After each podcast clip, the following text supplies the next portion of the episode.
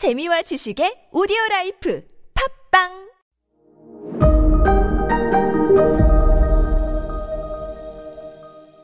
네, 여러분 안녕하십니까. 역사 스토리텔러 썬킴 인사드리겠습니다.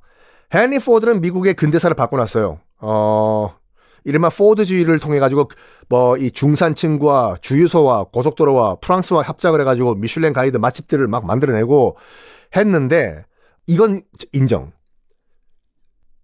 헨리 포드는요 인종차별, 뭐 장애인, 뭐 성 소수자 절대 차별 안 했어요. 얘기를 했거든요. 우리 포드 자동차는 흑인이건 무엇이건 피부 색깔 신경 안 쓰고 다 고용을 하고 똑같은 월급 준다. 우리 포드 자동차는 뭐 장애를 갖고 계신 분들 팔이 하나 없어도 다리가 없어도 앞 심지어는 앞이 안 보이는 분들도 똑같이 취업을 해서 똑같은 월급을 준다. 해요. 왜냐면 아주 어떻게 보면 어 소름이 돋을 정도로 치밀한 사람이에요. 그 각자의 역할을 다 이 만들었어요. 영어를 못해도 나사는 좋을 수가 있잖아요. 그래서 이민자도 받아요. 흑인들도 받고 영어를 못하는 다른 뭐 동유럽 이민자도 받고 실제로 있, 있었던 일이에요. 팔이 하나 없고 다리가 없어도 할 수 있는 또 이런 조립 파트를 또 만들어요. 그리고 심지어 앞이 안 보여도 앞이 안 보여도 뭐 할 수 있는 뭔가 만들어요. 포드 자동차를 조립하는 그 컨베이어 벨트 안에. 그래서 그걸 대대적으로 홍보합니다. 우리 포드 자동차는 이런 이런 이런 사람 절대 차별 안 하고 똑같이 월급을 줍니다. 그런데 말입니다. 헤니 포드의 흑역사가 하나 있어요. 딱 한 민족은 겁나 싫었습니다. 바로 유대인들이요. 유대인 차별, 그러니까, 어, 이거예요. 유대인들이 무슨, 실제로 했던 말인데, 유대인들이 선민 사상이다. 하나님의 그 무슨 뭐 선택을 받았다. 그럼 자기가, 자기 아버지가 무슨 아일랜드계지만 영국 사람이잖아. 국적은 영국이었, 영국이었거든요. 우리 앵글로 섹슨과 한판 붙어가지고 우리가 이기면, 우리를 이기면, 앵글로 섹슨을 이기면 유, 대인들이 하나님의 선택을 받았던 거, 받았다는 걸 인정해 줄게. 덤벼. 반유대주의 서적도 내고 그 당시에 이제 헨리 포드사가 이제 신문사도 갖고 있었거든요. 신문사에서 주기적으로 유대인들을 비난하고 욕하는 기사와 무슨 연재 시리즈 내고 해요. 이걸 누가 보고 감명을 받았습니다. 누가 감명 받았을까요? 1933년에 어 이른바 제3제국을 선언해서 독일의 정권을 찬탈했던 맞습니다. 히틀러가 이걸 보고 감동을 해요. 미국에도 저렇게 우리 나치를 지지하는 멋진 기업인이 있다.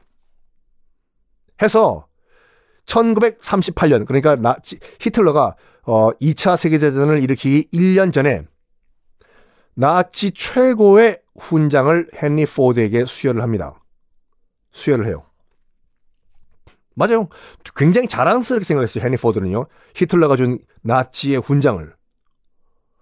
그리고 히틀러가 그 유대인 탄압을 했던 가장 큰 여러 가지 그 이유 중에 하나가 헨리 포드라는 미국 최고의 재벌이 나를 지금 지지하고 있다. 는 그런 그 자신감이었어요. 실제로 헨리 포드의 지지 덕분에 봐라 미국 최고의 저런 그 지, 재벌이 나를 지지하고 있다. 유대인 죽여. 해가지고 600만 명의 유대인들을 희생을 시켰습니다. 솔직히 말해가지고. 그래가지고 여담이지만 지금도 유대인들은 포드 자동차를 타지를 않습니다. 아직 뭐 연좌제 적용하는 건 아니에요. 뭐 포, 지금도 포드 자동차가 그렇다는 건 아니고 포드 그렇죠. 포드 자동차는 그러니까 어 그러니까 미국을 대표하는 미국의 정신 자동차예요. 솔직히 이제 뭐 캐딜락이나 링컨 컨티넨탈 이거는 미국에서도 부자들이 타는 차고 그리고 뭐 쉐보레 이런 것도 뭐 미국인이 타긴 타지만 그렇게 보편화된 차는 아니고 미국 차 하면은 그래도 우리가 일반화의 오류가 될 수 있지만 한국 차 하면 현대차라고 보통 생각하잖아요. 미국 차 하면 포드고 그러니까 미국인들이 가장 좋아하는 차가 뭐냐면 포드 픽업 트럭이에요. 우리나라에도 지금은 수입이 되는 걸로 알고 있는데 그 진짜 좋아해요. 그러니까 도시에서도 포드 픽업 트럭 타고 다니면 그냥 미국인이에요. 그 포드 미국 자동차의 상징인 포드 차를 만들었던 헨리 포드의 이야기를 지금까지 해 드렸습니다. 자, 헨리 포드 얘기는 여기서 마치고, 아, 재벌 얘기를 여기서 마칠까 하다가 너무 약간 아쉬운 감이, 감이 있어가지고, 앤드류 카네기 얘기를 또 잠깐 하겠습니다. 맞습니다. 카네기 홀의 그 카네기 맞아요. 어, 카네기 같은 경우에는, 자, 봐봐요. 록펠러는 뭐의 제왕이었어요? 록펠러는 석유 재벌이었죠. 카네기는 뭐의 재벌? 어, 뮤직 홀의 제왕? 아니에요. 카네기는 바로 철강 재벌이었습니다. 스틸. 카네기 스틸. 카네기 철강 회사. 자, 그 얘기 잠깐 말씀드릴게요. 어, 앤드류 카네기는요. 앤드류 카네기는 1930년대에 어, 영국 스코틀랜드에서 태어났습니다. 영국 영국 사람이었어요. 근데 아버지가 이제 그 방직 공장에서 일했는데 뭐 그 그렇게 뭐 찢어지게 가난하진 않았어요. 그렇지만 어, 앤드류 카네기가 13살 때 영국에 엄청난 기근이 발생합니다. 먹고 살 게 없었어요. 그래서 아버지 앤드류 카네기 아버지가 큰 결정을 내립니다. 뭐냐? 바다 대서양 건너에 있는 신 새로 만들어진 국가, 신생 국가 미국으로 가, 건너가서 우리가 먹고 살 방법을 찾아보자. 해서 13살 자기 부인과 13살 아들과 앤드류 카네기의 동생과 함께 배를 타고 붕 바다 건너 새로운 나라 미국에 도착해요. 펜실베니아 피츠버그에 도착을 합니다. 어, 나중에 그 앤드류 카네기의 자서전에 따르면 건너갈 때 아라비안 나이트를 그렇게 뱃속, 배 안에서 봤대요. 왜냐면 처음 가보는 신비의 세계잖아요. 그래서 신대륙 미국에서는 아라비안 나이트와 같은 새로운 동화 같은 삶이 펼쳐질 것이다. 라고 했는데 웬걸 도착하니까 세상에 그런 패러다이스가 어딨어요.